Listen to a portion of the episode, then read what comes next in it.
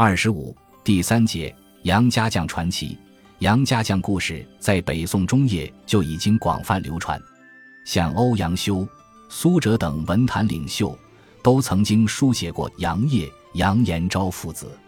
到了南宋，强烈的民族意识使杨家将故事越传越盛，也越写越神话。